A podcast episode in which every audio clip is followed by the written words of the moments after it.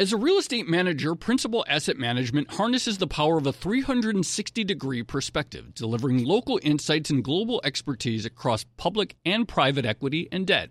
Their teams apply local insights and global perspectives to help identify the most compelling investing opportunities. Principal Asset Management, actively invested. Learn more at principalam.com. Investing involves risk, including possible loss of principal. Principal Asset Management SM is a trade name of Principal Global Investors LLC.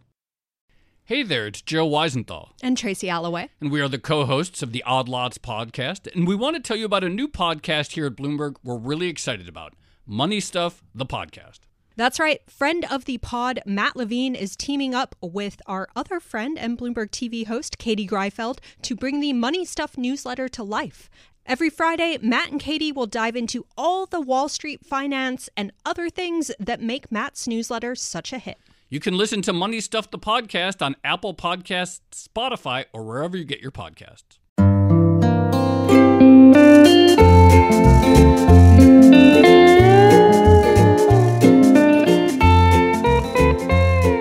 Hello, and welcome to another episode of the Odd Lots podcast. I'm Joe Weisenthal. And I'm Tracy Alloway. Tracy, I have to say that at this point, maybe in like my career or this stage in the economy, I can't remember a time in which I feel like there are so many like legitimate d- divergent views on the direction of the economy. Like some people say mm. like mm-hmm.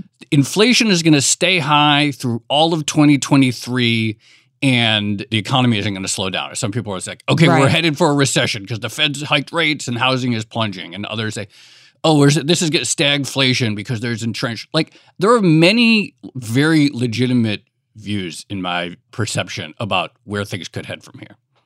It does feel very bifurcated at the moment, like two very extreme paths. Like either you get a massive global recession and ensuing deflation, or you have this period of 1970s style hyperinflation, or you have something even worse, which would be stagflation. And, uh, you know, people used to talk about the prospect of the soft landing. That kind of went away for a while. This idea that the Fed could raise rates and quash inflation without necessarily engineering a huge knock to economic growth. It kind of went away for a while, I think, when the uh, inflation readings kept coming in higher than expected. But we're recording this on January 6th, and we just had a really good payrolls report from the perspective of the soft landing thesis. We had, I think, unemployment dropping, but wages easing a little bit. So we don't have to worry about that wage price spiral that central banks were all scared about. And so now we have a lot of talk again about the possibility of the soft landing. Yeah. I mean, the way I've been thinking about it is that until unemployment actually really starts jumping, and it hasn't jumped at all because we're back down to 3.5%, mm. basically low. Like the historic soft, lows. Yeah, historic lows. I think I saw a tweet that actually, if you like go out to like the sixth decimal point, it really is like the lowest in like 50 something years now. I don't know. Wow. I didn't fact check it. But you should do a post on it if that's true. All right. this is why I, this is why we need like each other like in the office so that someone's like don't just like don't just look at the tweet post it. but in all seriousness, you know, like until my view is like until unemployment like really starts to rise, like until we like really have that, like the soft landing scenario like can't be disproven, right? Because mm-hmm. there's always the chance that inflation comes down and employment uh, doesn't go up. Like it's a hope, like you know, knock on wood, we all want it to happen. But you know, until like unemployment really starts falling apart, that can't be disproven. And then there's the additional layer, which is let's say inflation were to come down and get closer to the Fed's goal, but the unemployment rate refuses to budge. Does the Fed mm. believe it, or does the Fed say no? Like we have to keep hammering we have to keep hiking rates in order to get unemployment up, other only so that we can be confident that this decline yeah. in inflation is sustained. I do have to say, like, part of me still still feels a little weird when we're talking about the Fed explicitly trying to push up unemployment and also like the idea that oh it's good that wages aren't going up in a period of high inflation we're all kind of poorer but on the other hand we don't have unanchored inflation expectations but setting that aside the thing I'm getting from this conversation is that we have a lot to talk about. That's right. And we could keep talking because we have plenty of thoughts. But why don't we talk to two guests who we've both had on before that also have plenty of thoughts? Some of our favorite sort of like big picture econ thinkers, a great conversation. I'm, you know, mm. hopefully a great conversation to start uh, 2023. Destined to be a great conversation, I'm sure. Yes. We're going to be speaking with uh, Connor Sen, a columnist here at Bloomberg Opinion, as well as Neil Dutta, head of economics at Renaissance Macro. So, uh, Connor and Neil, thank you so much for coming back on Odd Lots. Great thank to be you, here. Joe. Thank you. Uh, I'll start with you, Neil, because you know you, you're, uh, you know, I think at some point last summer you're starting to get a little bit more negative on the economy. These days, I feel like you're a little bit more optimistic. Can we get the soft landing? Like, is this still in the cards? Well, first, thanks uh, for having the uh, the Harold and Kumar of Fine, uh, FinTwit on uh, on uh, on your on your podcast. We uh, we definitely appreciate it. But um, you got to start a competitor. Start a competi- I ha- competitor. I, I had to get that in there. Okay. but but at any rate, yeah. I mean, the news today was good for the soft landing bulls. I don't really see how you can cut it any other way. One of the data points that we like to look at is uh, the index of aggregate weekly payrolls, right, which is the sum product mm. of uh, of job of jobs, uh, the work week, and uh, and hourly earnings. And you know, over the last three months, that's up, you know, just under four percent at an annual rate. So that's basically your proxy for nominal growth, right? I mean, jobs and hours, that's real GDP, and wages you can consider as basically your inflation proxy. You put it all together, you're around four percent that's the kind of number that'll make the Fed very happy and I think lead them away from a, a more aggressive rate tightening campaign, at least in, in, the short run. But I think to something that you were getting at earlier, the unemployment rate is three and a half percent. I mean, there was a lot of discussion around this sort of yawning gap between the household uh, measure of employment and the uh, establishment payroll figure that gap basically narrowed substantially in, in December, hmm. right? Mm. And the unemployment rate is three and a half percent. And, you know, ultimately, it's hard to, for me at least, to push the kind of immaculate disinflation thesis that much if the unemployment rate is three and a half percent. And, you know, ultimately, the Fed views the labor markets as the conduit to achieve their inflation objectives. And you know, by that standard, they're not really succeeding. And so, you know, and remember that the inflation numbers will look a lot better over the next several months, right? I mean, you have gas prices coming down, uh, household utility bills will probably come down, food prices will probably moderate, but aggregate incomes growth, you know, are still okay. And so it just means that you have this pickup in real disposable income. So that to me puts pressure on capacity, right? I mean, real growth takes away you know resources real resources. And um, and and ultimately right. as you put pressure on on physical capacity whether it's labor or product and resource markets that'll ultimately put pressure up on inflation. So i hate to say it but you know it, it may well be that the improvement that we see or, or, or the sort of the soft landing bulls having their day in the sun maybe that proves transitory. Hmm. so uh, th- that that that's sort of um, h- how i'm thinking about it right now. But i definitely think the wind is behind the uh, the soft landing bulls is uh, back at the moment. Connor? Yeah, I think right now it's easier to think about what's happening in the economy at the moment and over the next three to six months than to talk about sort of the more abstract does this level of labor market utilization mean this for inflation and that for recession? I think that's a conversation really for the second half of this year. And right now, because people came into the year so negative, I, I think the bigger story is just that real growth was very good in Q3, looks like Q4 and we're kind of entering 2023 with good momentum on that side. And then at the same time, we see inflation really rapidly coming off between core goods, which we've seen uh, for several months now, gas prices, which is just a nominal thing, but still matters to consumers. And then also in the rental market, we're seeing market rents really start to decrease pretty rapidly over the past few months. So the the outlook at the moment is very very good, and we can sort of think about later later. But I think the story for now is just how good things are heading into 2023. So, Neil, you sort of touched on this um, the idea of the Fed at some point starting to slow down its rate increases. And we had something else this week. Again, you know, we're recording it the first week of 2023. We had the Fed minutes where the Fed was talking about the difficulty of tightening financial conditions. And financial conditions, you know, relative to the pace and extent of rate increases, you could argue, have been relatively loose. So, I, I guess my question is like, what would be the catalyst? Catalyst for the Fed starting to take its foot off the pedal if we haven't really seen a big tightening of financial conditions? Well, part of that's implicit in their forecast, right? I mean, I to me, I think a lot of this is just optics, right, Tracy? Yeah. I mean, how, how there's no denying that financial conditions have actually eased over the last couple of months, even as the Fed has been, um, you know, trying to jawbone markets and has been hiking, you know, 75 basis points, 50 basis points, uh, signaling more to come. But to me, it's optics. Yeah, I guess my question is more like when do they feel comfortable stopping the jawboning? Because it is clear that they're talking about, you know, higher rates for longer and the market isn't necessarily believing them. Well, they're getting there. I mean, they're getting there already, but I don't I mean, I don't know that that, that it's formulaic. I mean, it's sort of like a touch and feel type of approach. I mean, mm. They go around, I mean, Bullard is talking about how, oh, okay, we're getting close to the end. I mean, he he he was a hawk. He had some comments this week that were read a little bit more dovishly. But we don't know, you know, sort of ex ante, you know, what the right level for the for the Fed funds rate should be to cool the economy. I mean, it could be multi. I mean, it could be you know different rates at different points in time. I mean, this is not. I mean, to me, this is more like uh, this is not an exact science, honestly.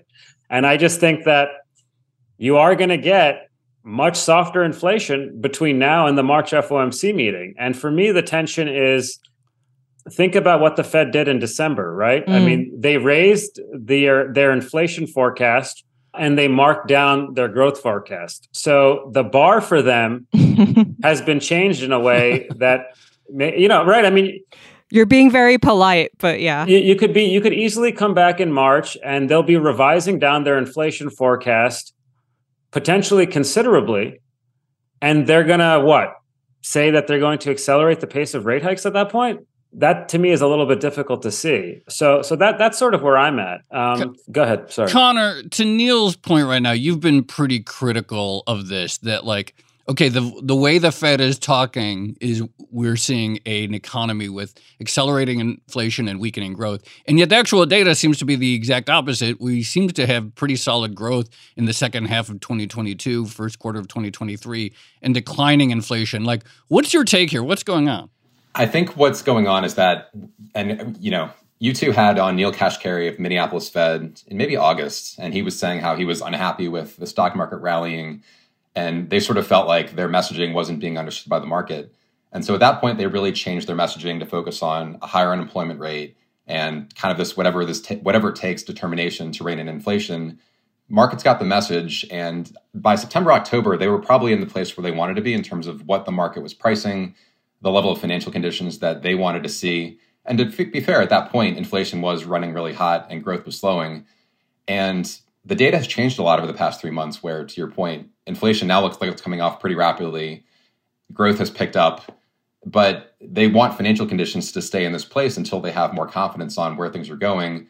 So they're kind of sticking with this message that is really out of sync with what's happening in the economy. But since markets are by and large not running away from them. They're kind of okay with it, but it's going to become increasingly out of date as you know, you look at the unemployment rate at three and a half percent at the start of 2023. They forecasted it going to 4.7 percent at the end of this year.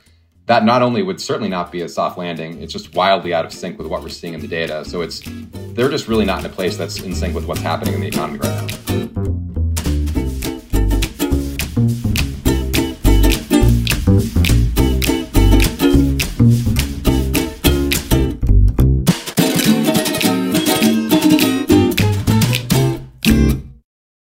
As a leading real estate manager, Principal Asset Management harnesses the power of a 360 degree perspective, delivering local insights and global expertise across public and private equity and debt. Our experienced teams are uniquely positioned to uncover compelling opportunities in today's market, giving our clients an exclusive advantage. Principal Asset Management actively invested. Learn more at principalam.com.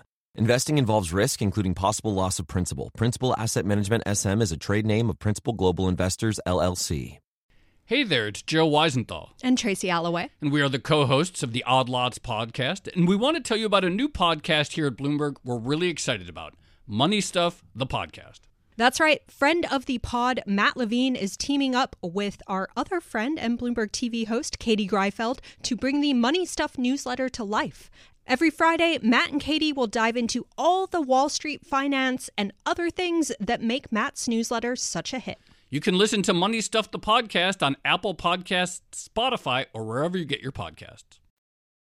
Neil, I want to go back to something you said in your first answer because I've, I've, you know, I don't troll on Twitter, but I do sometimes joke. Uh-huh. and, very, very convincing uh, laugh there.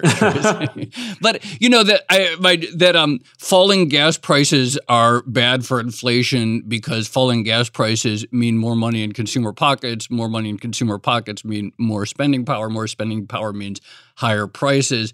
But you kind of said that in your first answer. You're like, look real uh, mm. real wage growth with this decline in inflation is picking up that makes it hard to like get any uh, sort of like any kind of landing. So is there something where like falling gas prices and a few other categories is not actually good news for inflation?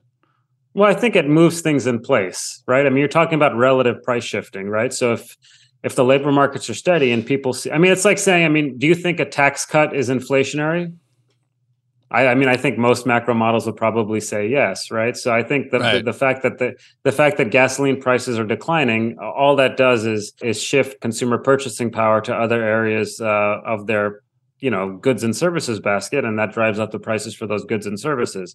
I don't think it has an overall impact on on, on inflation, but again, I mean, the reason I think the Fed looks at it through the conduit of the labor markets is this identity, right? I mean, so much of economics is identity, whether you're talking about corporate profits or in this case, inflation. And for them, compensation equals inflation plus productivity. Powell has basically talked about that equation multiple times over the last year. And if the labor markets are tight and unemployment is three and a half percent, that's going to keep compensation growth steady. And we're not particularly in a strong productivity environment right now. I mean, productivity is notoriously hard to forecast, but it's not particularly strong. So that leaves a lot of pressure on inflation. And I think that's one of the reasons why the Fed's looking at the labor market so strongly. And by the way, a lot of the improvement in inflation that we're talking about right now has almost nothing to do with the Fed right i mean that mm. that that that's that's part of the issue i mean used car prices supply chain improvement you know it's not like people put their rent on on the credit card so, it, so you know, the slowing in rental inflation has almost nothing to do with what's going on with the labor market or tightening credit or anything like that. I mean, it's just sort of it's happening kind of independently. I think of what what the Fed is doing. So, to me, this the Fed's got some explaining to do. Tracy right? wasn't and, Tracy wasn't there some term we were using like in 2021 about inflation coming down for reasons other than monetary policy. well, okay, this is my new this is my new conspiracy theory about financial conditions, which is I believe the Fed thinks still thinks inflation is transitory and is actually comfortable with financial conditions not actually tightening that much because they think the things that are making prices go up are the transitory supply chain stuff and so it's just you know talk your way out of the period of adjustment without actually tightening too much that would cause an, a recession. That's my new conspiracy theory. Okay, there's silence, so I guess uh, I guess no one else agrees with me. Okay, well, Connor, you know, we talked a little bit, I think, in private about productivity, and you have seen companies come out and talk about the difficulty of replacing the older workforce that left during the pandemic. And we are having basically this productivity adjustment. How are you viewing that component of it? Because as Neil just mentioned, you know, it is a tough thing to forecast. And so far, all we seem to have is anecdotes about what companies are doing here.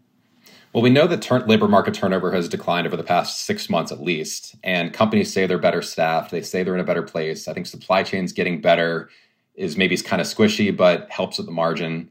Things like being able to turn your capital faster because you're getting shipments more quickly and can sell them more quickly, so you're not waiting a long time for orders. But I, I think the challenge with productivity is, to Neil's point, there's this very standard model of real economic growth is hours worked plus productivity but a lot of what's happening with real economic growth that we saw in 2022 and what we're seeing right now doesn't really fit into that framework very well. And for instance, you look take the rental market where we added 4 plus million jobs in 2022, but actually new leases on rentals was negative in 2022 for the first time since 2009 because we unwound some of the excess household formation we got during the pandemic. As a result, rents are falling and shelter is a huge part that goes into inflation. So inflation could come off very, very rapidly for sort of reasons unrelated to sort of standard business productivity, just due to sort of households deciding not to get new leases, maybe find roommates again. And it's, I don't know if that's pro- like if, if people decide to get a roommate, is that productivity growth? Not really, but it also frees up capacity for other people. So I, I think this sort of standard way of thinking about productivity isn't very helpful at the moment. So hmm. basically, Powell needs to go out and say, "Get a roommate, folks. If you, you we, we could do this the hard way, you lose more people lose their jobs, or the re, the less hard way, like get a roommate." Well, I think that the, does. So, I mean, I hadn't thought about yeah. it before, but like if two people share a space versus one, that is a kind of productivity growth, isn't it? Yeah, and the scenario that's really weird for 2023, which I think is possible, is we know that sort of that core goods inflation is negative right now. So let's say that's zero in 2023, and it tended to be pretty low heading into the pandemic. And then we know rent growth is negative at the moment. It was about negative 3% annualized in Q4 of 2022. What if the shelter component of CPI is just flat in 2023? And this is not assuming any job losses, just sort of due to these weird effects going on right now. And then that sort of core services X shelter component, even call it 5%, because maybe wage growth is, is still hot. That gets you to a core CPI number below 2%. So you could have a soft landing with sub 2% core inflation in a, in a good growth environment. I wouldn't say that's a new normal or anything, but just that's what the data could show based on all these weird dynamics happening at the moment. Neil? I think it's it's totally plausible. The question is, what does that mean for 2024? Right? You know, look, like let's say everyone decides to get a roommate right? And you had this uh, big burst of household formation that drove up shelter prices, and now people decide to get a roommate, and that you know weakens household formation, and now shelter costs go down.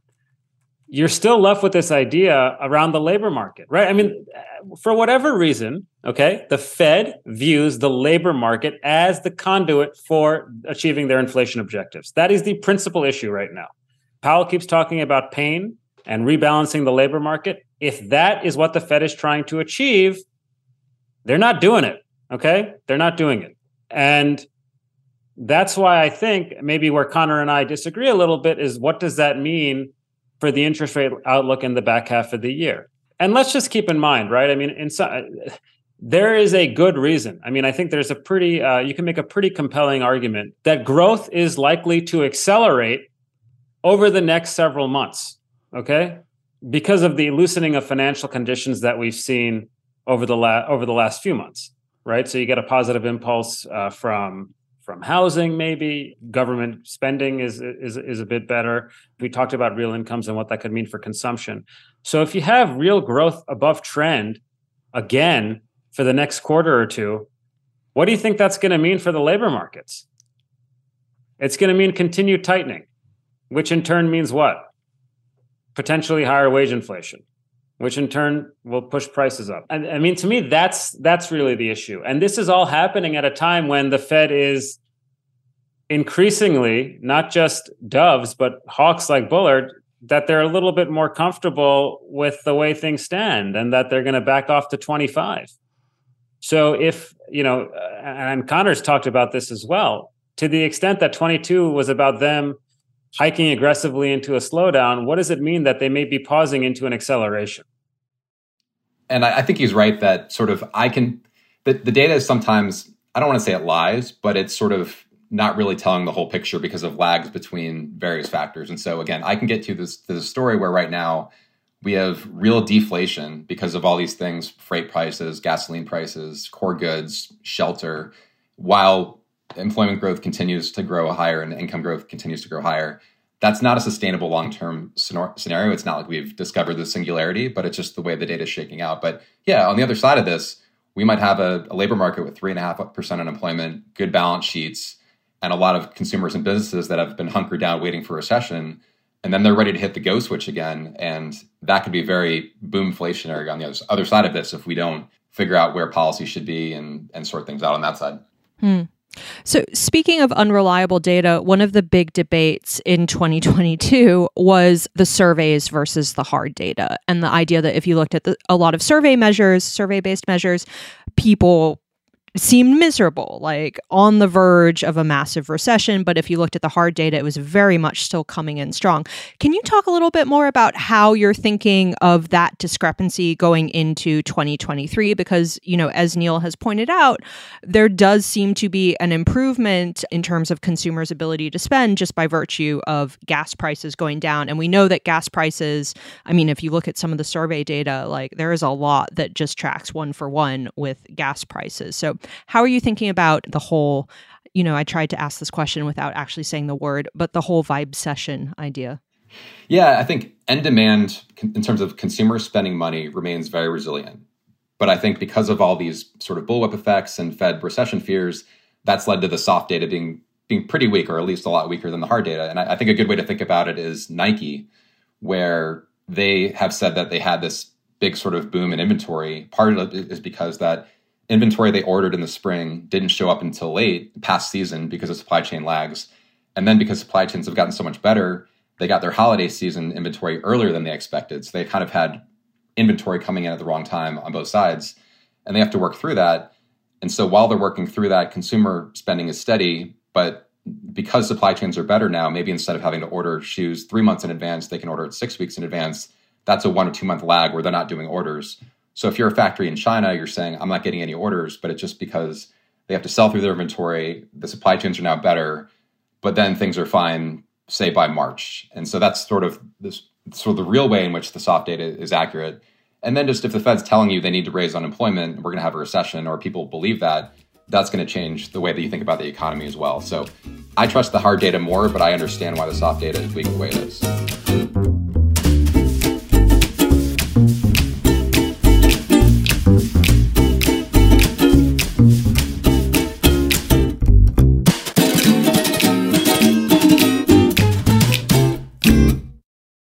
As a leading real estate manager, Principal Asset Management harnesses the power of a 360 degree perspective, delivering local insights and global expertise across public and private equity and debt. Our experienced teams are uniquely positioned to uncover compelling opportunities in today's market, giving our clients an exclusive advantage. Principal Asset Management actively invested. Learn more at principalam.com. Investing involves risk, including possible loss of principal. Principal Asset Management SM is a trade name of Principal Global Investors, LLC. Hey there, it's Joe Weisenthal. And Tracy Alloway. And we are the co hosts of the Odd Lots podcast. And we want to tell you about a new podcast here at Bloomberg we're really excited about Money Stuff, the podcast. That's right. Friend of the pod, Matt Levine, is teaming up with our other friend and Bloomberg TV host, Katie Greifeld, to bring the Money Stuff newsletter to life. Every Friday, Matt and Katie will dive into all the Wall Street finance and other things that make Matt's newsletter such a hit. You can listen to Money Stuff the podcast on Apple Podcasts, Spotify, or wherever you get your podcasts. All right, I want to, you know, we actually haven't done an episode. I think we're doing an episode soon specifically on rent prices. It's one of these topics that we mm. should have hit sooner. But I know Connor, you've done a uh, a lot of like work and studying of this, and so we do have these measures from some of these private companies like Apartment List or Zillow or some of the others, and it looks like rent's coming down. We had that episode last year with Omair Sharif talk about the gap between these measured rents versus what's in the government data. But I guess the simple question for me as a New Yorker who rents is my rent going to come down? Yes. Really? rent growth is going to be, I think rent growth is going to be negative in 2023. That wow. to me is like the big underappreciated story. So what's going on? Tell, how come? What's going on? Like what? How come?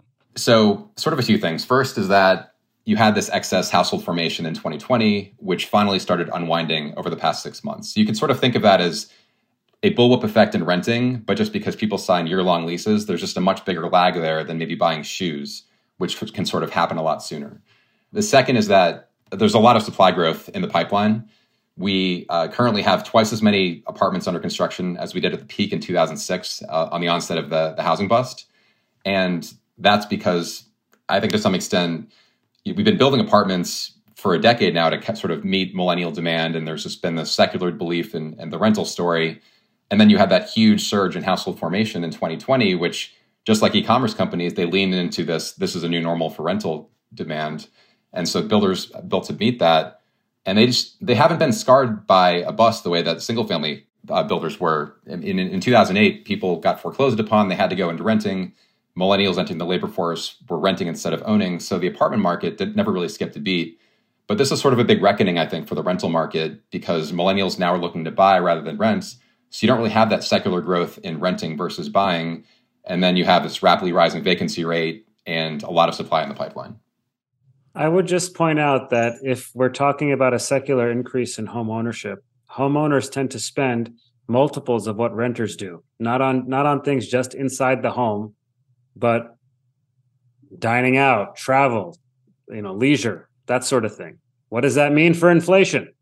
At the end of the day, all, all, all we're doing here is just pointing out, okay, look at this area, look at that area, this price is going down.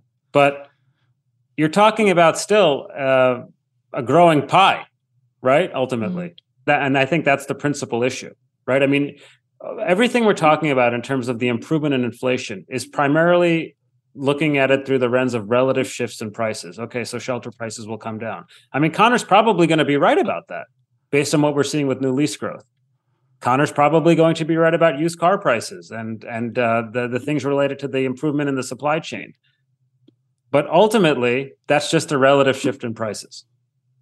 A, good way to think about this is what happened with gasoline prices in the mid 2010s, where because we finally had that sort of excess from production relative to, to demand, gasoline prices and oil prices plunged globally.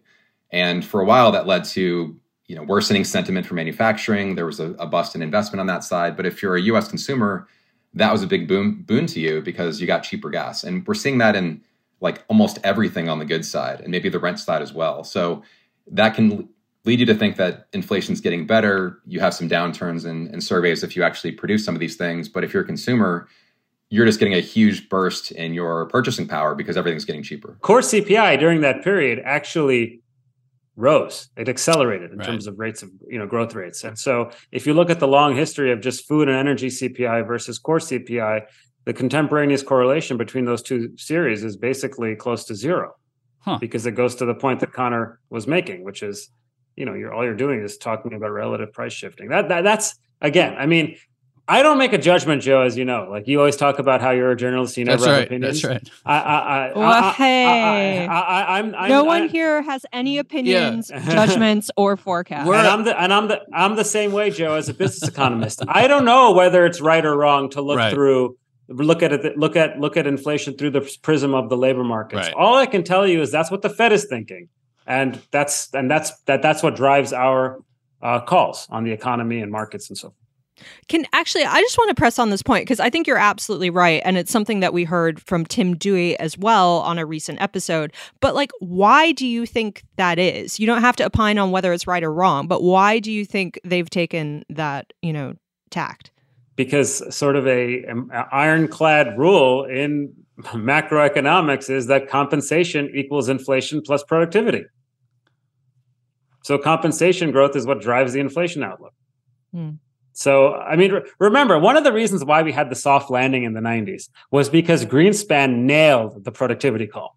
Mm. Right? I mean, when was that? I mean, remember at the time, actually, if you go back to the transcripts during that era, you know, Yellen was basically saying that Greenspan may have been making yeah. a mistake.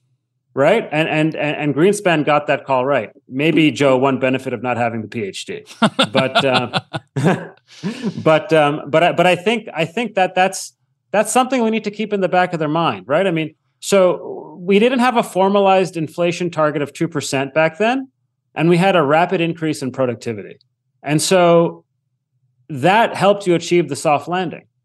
Are we going to see that again? I mean, we obviously have their form. They've they've they've said that they have an inflation target of two percent. I mean, Powell sort of hinted at maybe a longer term project to look at that.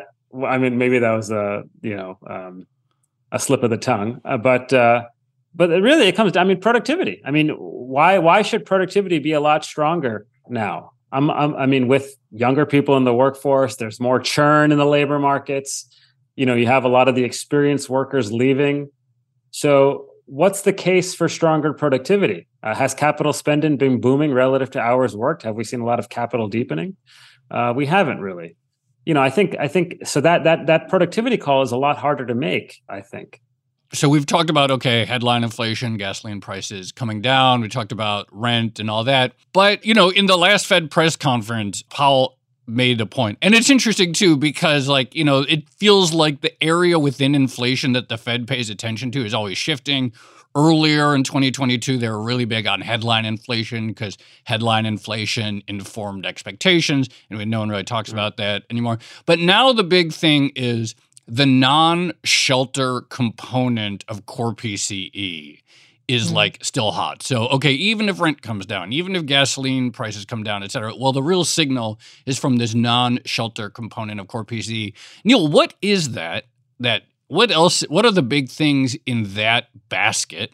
And why uh, you know how do wages really like drive those numbers? Like can you talk a little bit about how we should understand this part of pce that seems to have become so central well you're talking about personal care services as an example so going to the laundromat the barber i think recreational recreation services right sporting events things of that nature and the reason they're focused on it is because that's an important channel, channel for how the labor markets affect inflation, right? I mean, inflation is multivariate, right? There are lots of things that drive inflation.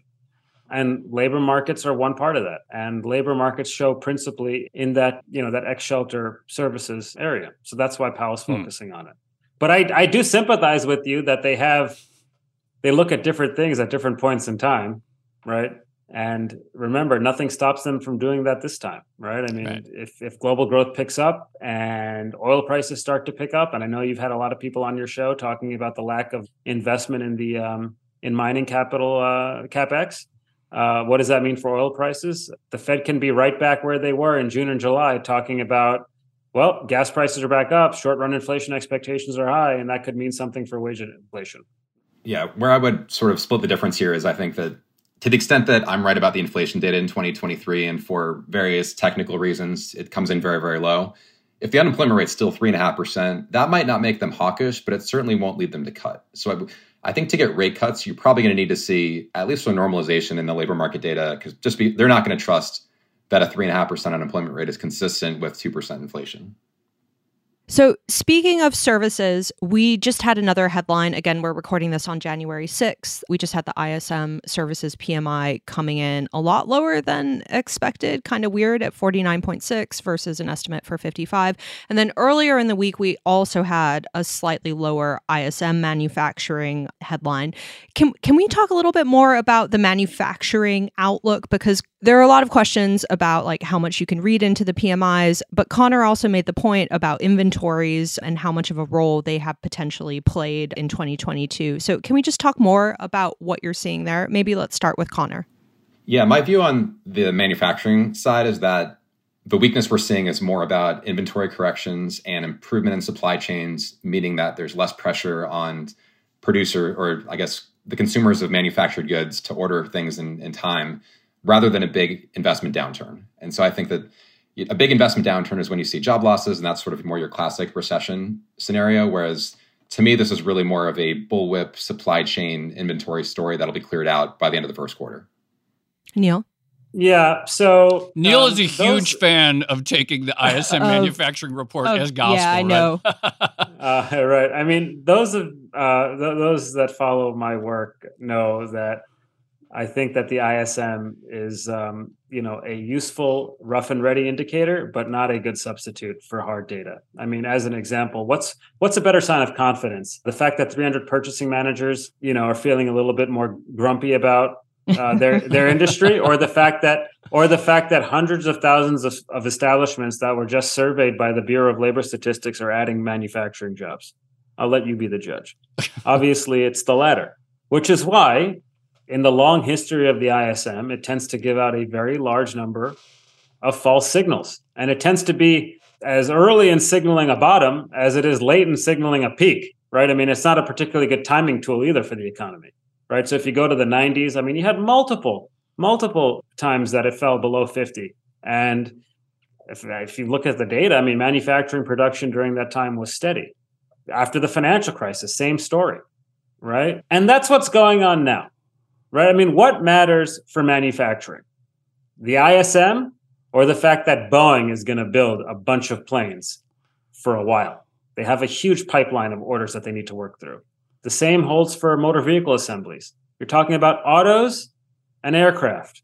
That's about 15, 10 to 15% of US manufacturing production on its own. Forget the downstream effects. I mean, obviously, when those two industries are clicking, it's going to create a windfall for other areas in the uh, in the manufacturing uh, sort of value chain, right? I think that matters a lot more than ISM. It's an it's a oscillator, you know, and, and for and for market participants, how has using the ISM been useful for you in making a market call? Just pull up a chart of industrial stocks over the last few months. They've been beating them, they've been outperforming the market. So, you know, there's this cottage industry in Wall Street, you know, looking at the ISM as a timing tool and and so on and so forth. And really it's just I, I, think it's it's it's a waste, and I think it's better to focus on the actual data. And you you mentioned the services number, Tracy. I mean, again, yeah. there's there's there's a great example. I mean, look at look at dining reservations. Look at look at uh, flights. Look at people's appetite to go out and do things. Look at Avatar, you know, b- beating out Top Gun Maverick. Right? I mean, don't don't don't talk to me about the ISM services. I mean, you know, you know, so so so. Oh, this is exactly why I wanted to talk to you about ISM. But I do think I I do think you sort of raise a good point there about like it overshooting and undershooting like key turning points because I think maybe that's what we're seeing in a lot of the survey data which is like surveys just are not that good when when you have cycles that are like twisting and turning and extremely fast as this one has been like maybe they're extra unreliable in these periods of time. Well, right. It's a diffusion. I mean, so let, us put it this way. Let's say in January, GDP growth is 7%. And in February, GDP growth is 7%. What does the ISM do? It goes to 50. Mm. Is that bad? I mean, by the people that by, by the ISM cultists that are all over the market, um, maybe it is, but I think for a thinking person, no, it's fine. um, so, so I, I, I think, I mean, you have to understand like how these indicators are constructed. All they're yeah. asking you is, are things going up, down, or sideways? And and the one thing I'll point out to people is if you take a look at the global manufacturing PMIs, formerly known as Markit, you know, I look at about uh, 35 of them, and uh, if you look at new orders, only you know maybe a fifth of them are in expansion territory and that's happened maybe you know maybe a handful of times in the last 20 or 30 years like ltcm the tech wreck obviously the financial crisis and then the european debt crisis. So you can count the number of hmm. times on one hand where you've seen that happen. And in each time what's gone on? What's happened next? It turns up. So it goes back to this idea that it's a momentum barometer right? I mean so the hmm. moment it's not like the thing goes to 100 or it doesn't go to a zero. So you know the lower it goes the more bullish you should get in the spirit of explaining the data, we, had an economy where nominal growth slowed from about 12% at the end of 2021 to more like 6% at the end of 2022. And then you had multiple cyclical sectors that went into contraction for sort of bullwhip related reasons, and then housing due to the Fed. So I think that the nominal level of growth has arguably stabilized at this point, and then some of those industries that were in contraction for much of 2022 could actually inflect higher in 2023 and again, that could get, lead to acceleration and growth when the Fed is expecting a deceleration. Well, Connor, speaking of manufacturing and where there's potential growth, we recently got the Wards auto sales, I think in December. GM had a good month. Toyota had a good month. We had 13.3 million annualized rate of new car sales, but that's still well below like where we were regularly printing pre-pandemic, which was like more in the uh, 17 million annualized rate. So is there still like a big like what's going on with cars and chips and all that? Is there still an opportunity for the big automakers to kick up production into a higher gear here? Yeah, I think everyone expects that number to go up in 2023 just because again it was our sort of lower than we would expect due to supply chain reasons. We probably missed out on six to seven million vehicle sales over the past few years due to supply issues. Production's going to pick up, and automakers will cut prices if they have to, but if they produce cars, they're going to sell cars. And then there also could just be sort of a, a weird dynamic where electric vehicle demand and production is picking up, sort of demand for conventional gasoline powered vehicles is going down. And maybe you're thinking, well, the EV I want isn't available yet. So I'm just going to wait for a little while longer, but I'm not going to buy a gasoline vehicle in the meantime. So it just, there's sort of pent up demand for EVs, which would explain overall level of sluggish sales while until that picks up. So I know we've been quite US focused in this conversation so far, but the other big thing for the global economy in 2023, it would seem to be is what's going on in China with the reopening. And also, more recently, a lot of policymakers seemingly rolling back some of the restrictions and crackdowns that they had on certain sectors like technology and real estate.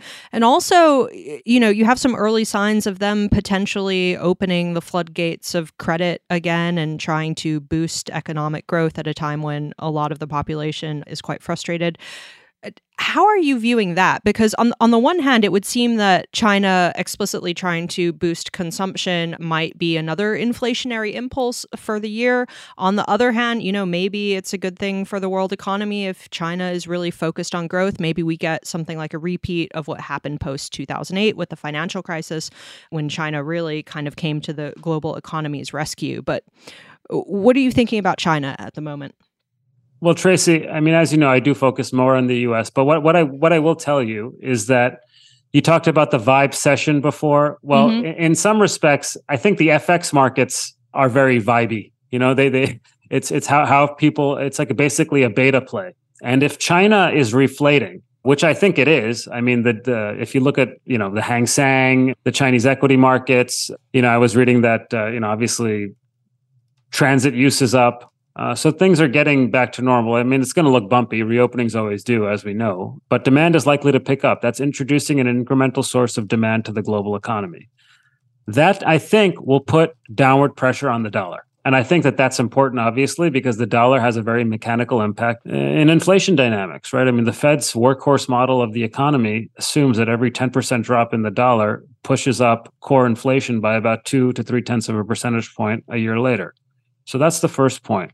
The second point is I think that the improvement in China is going to mean a lot for Europe. And that's because Europe is a very large, open economy that trades a lot. And if China is improving, it's almost certain that Europe is going to look better next year too.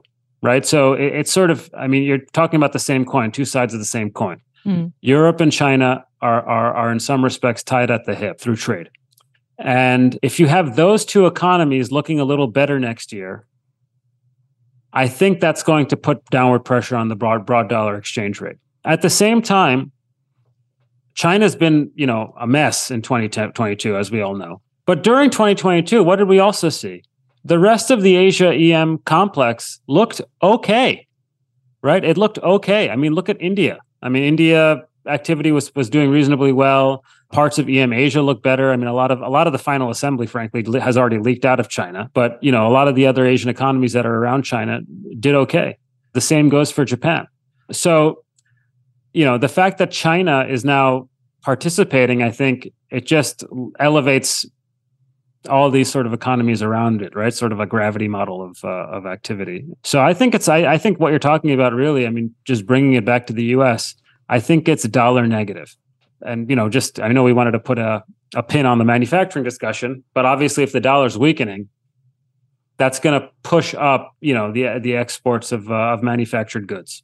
Close to wrapping up here but connor any other thoughts either from the international thing or just sort of other dynamics looking into 2023 that that are on your mind I think just the, the real question is you know, that everyone is wondering about is are we going to have a recession? And so I think for me, it's sort of you try to think about all the components that could lead to recession. So it's global, in manufacturing, housing, consumption, financial conditions, and it's just hard to point to any one thing that's out of balance and likely to be a lot worse in 2023 than it was in 2022. And if you can't identify anything at that level, then maybe you should be a little more uncertain about how bad things are going to get. And you know, as we've talked about on this podcast, it's much easier to identify areas where things could pick up at least for the next six months. Connor and Neil, thank you so much for joining us. In my mind, that lived up to the hype. I learned a lot and plenty of things to think about going uh, through the year. So, thank you both for coming back on Odd Lots. Thank you, Harold and Kumar. Thanks, Joe and Tracy. Uh, thank you. Joe, we need a nickname. I was just gonna say the same thing. We need like our own like uh, we we need our own pair. Bonnie and Clyde. Oh, no, they're thieves. right, take care, y'all.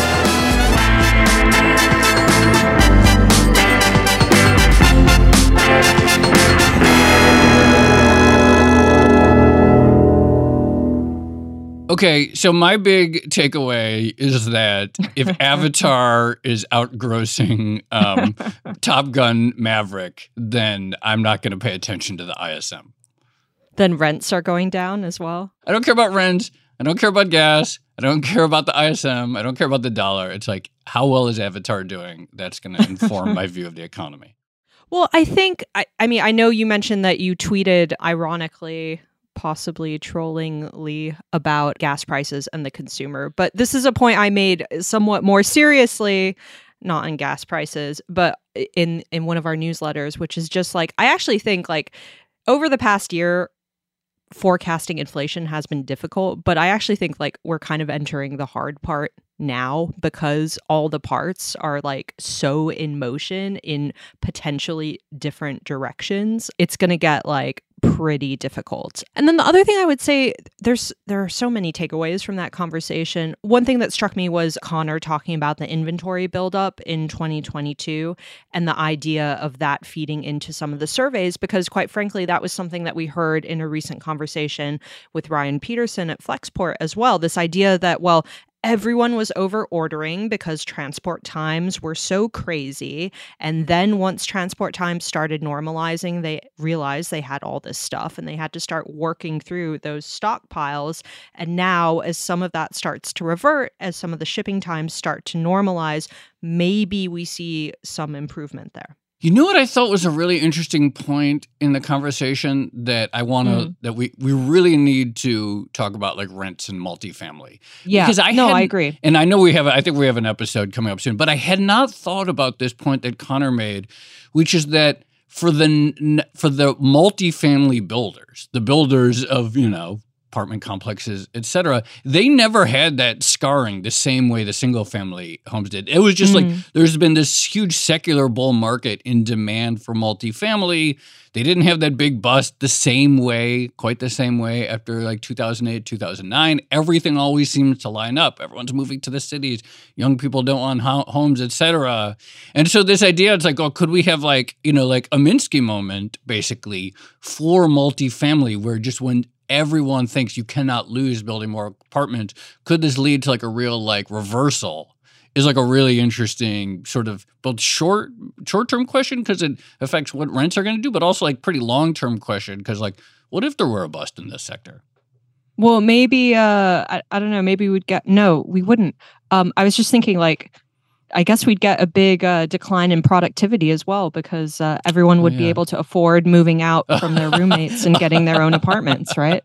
Uh, so it would be bad, it, Joe. It'd be this, bad. well, this is, I hadn't even thought about that. Right. So we're just like, okay, thank you. We're all we all have roommates again, saving money. Oh, rent prices come down, move back out. It's but this also, you know, this sort of um, general equilibrium style thinking, which Neil talked about a lot, which is that a yeah. lot of what we've discussed are these sort of relative changes and more money in people's pockets because of one thing going down means more spending elsewhere. And if that is sort of a useful framework. But this is the moving parts yeah, thing, yeah, right? right? Like it's so difficult to predict at the moment i feel like because like one thing happens and because so many of these moves have been extreme which we talked about in relation to a lot of the survey data there are diffusion indexes so they tend to overshoot and undershoot like because everything has been so extreme and in such a compressed time frame it just feels like a lot of our traditional forecasting models are terrible at dealing with totally this. and you know and again a theme all of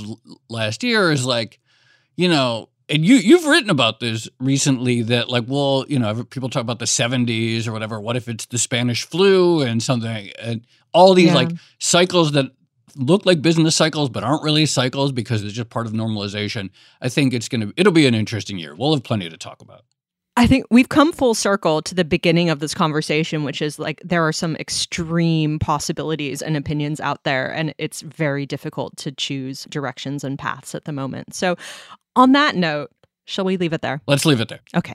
This has been another episode of the Odd Lots podcast. I'm Tracy Alloway. You can follow me on Twitter at Tracy Alloway. And I'm Joe Weisenthal. You can follow me on Twitter at The Stalwart. Follow our guests on Twitter Connor Sen. He's at Connor Sen. Neil Dutta. I I think he doesn't he doesn't actually have an account, but at Renmac oh, LLC. Well, at Renmac LLC is his firm and I have a ah. sneaking suspicion he's doing all the tweets. I'm like, no, you can read them. It's like, yeah, that's a Neil tweet, even though it's his firm. So check out Ren Mac. You can actually imagine it in Neil's voice. It's only they're all in Neil's voice. you can tell. RenMac LLC. Follow our producer, Carmen Rodriguez, at Carmen Armen and Dash Bennett at Dashbot. And check out all of our podcasts at Bloomberg under the handle at podcasts. And for more Odd Lots content, go to bloomberg.com slash oddlots, where we post transcripts of all the episodes, we blog, and we have a weekly newsletter that comes out every Friday. Go there and subscribe. Thanks for listening.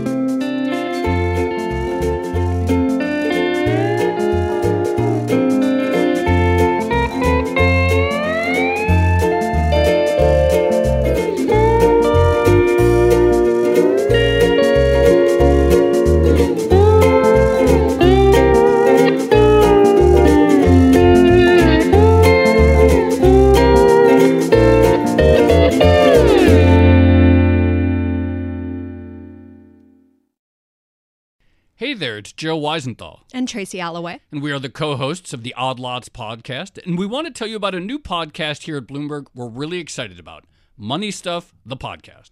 That's right. Friend of the pod, Matt Levine, is teaming up with our other friend and Bloomberg TV host, Katie Greifeld, to bring the Money Stuff newsletter to life.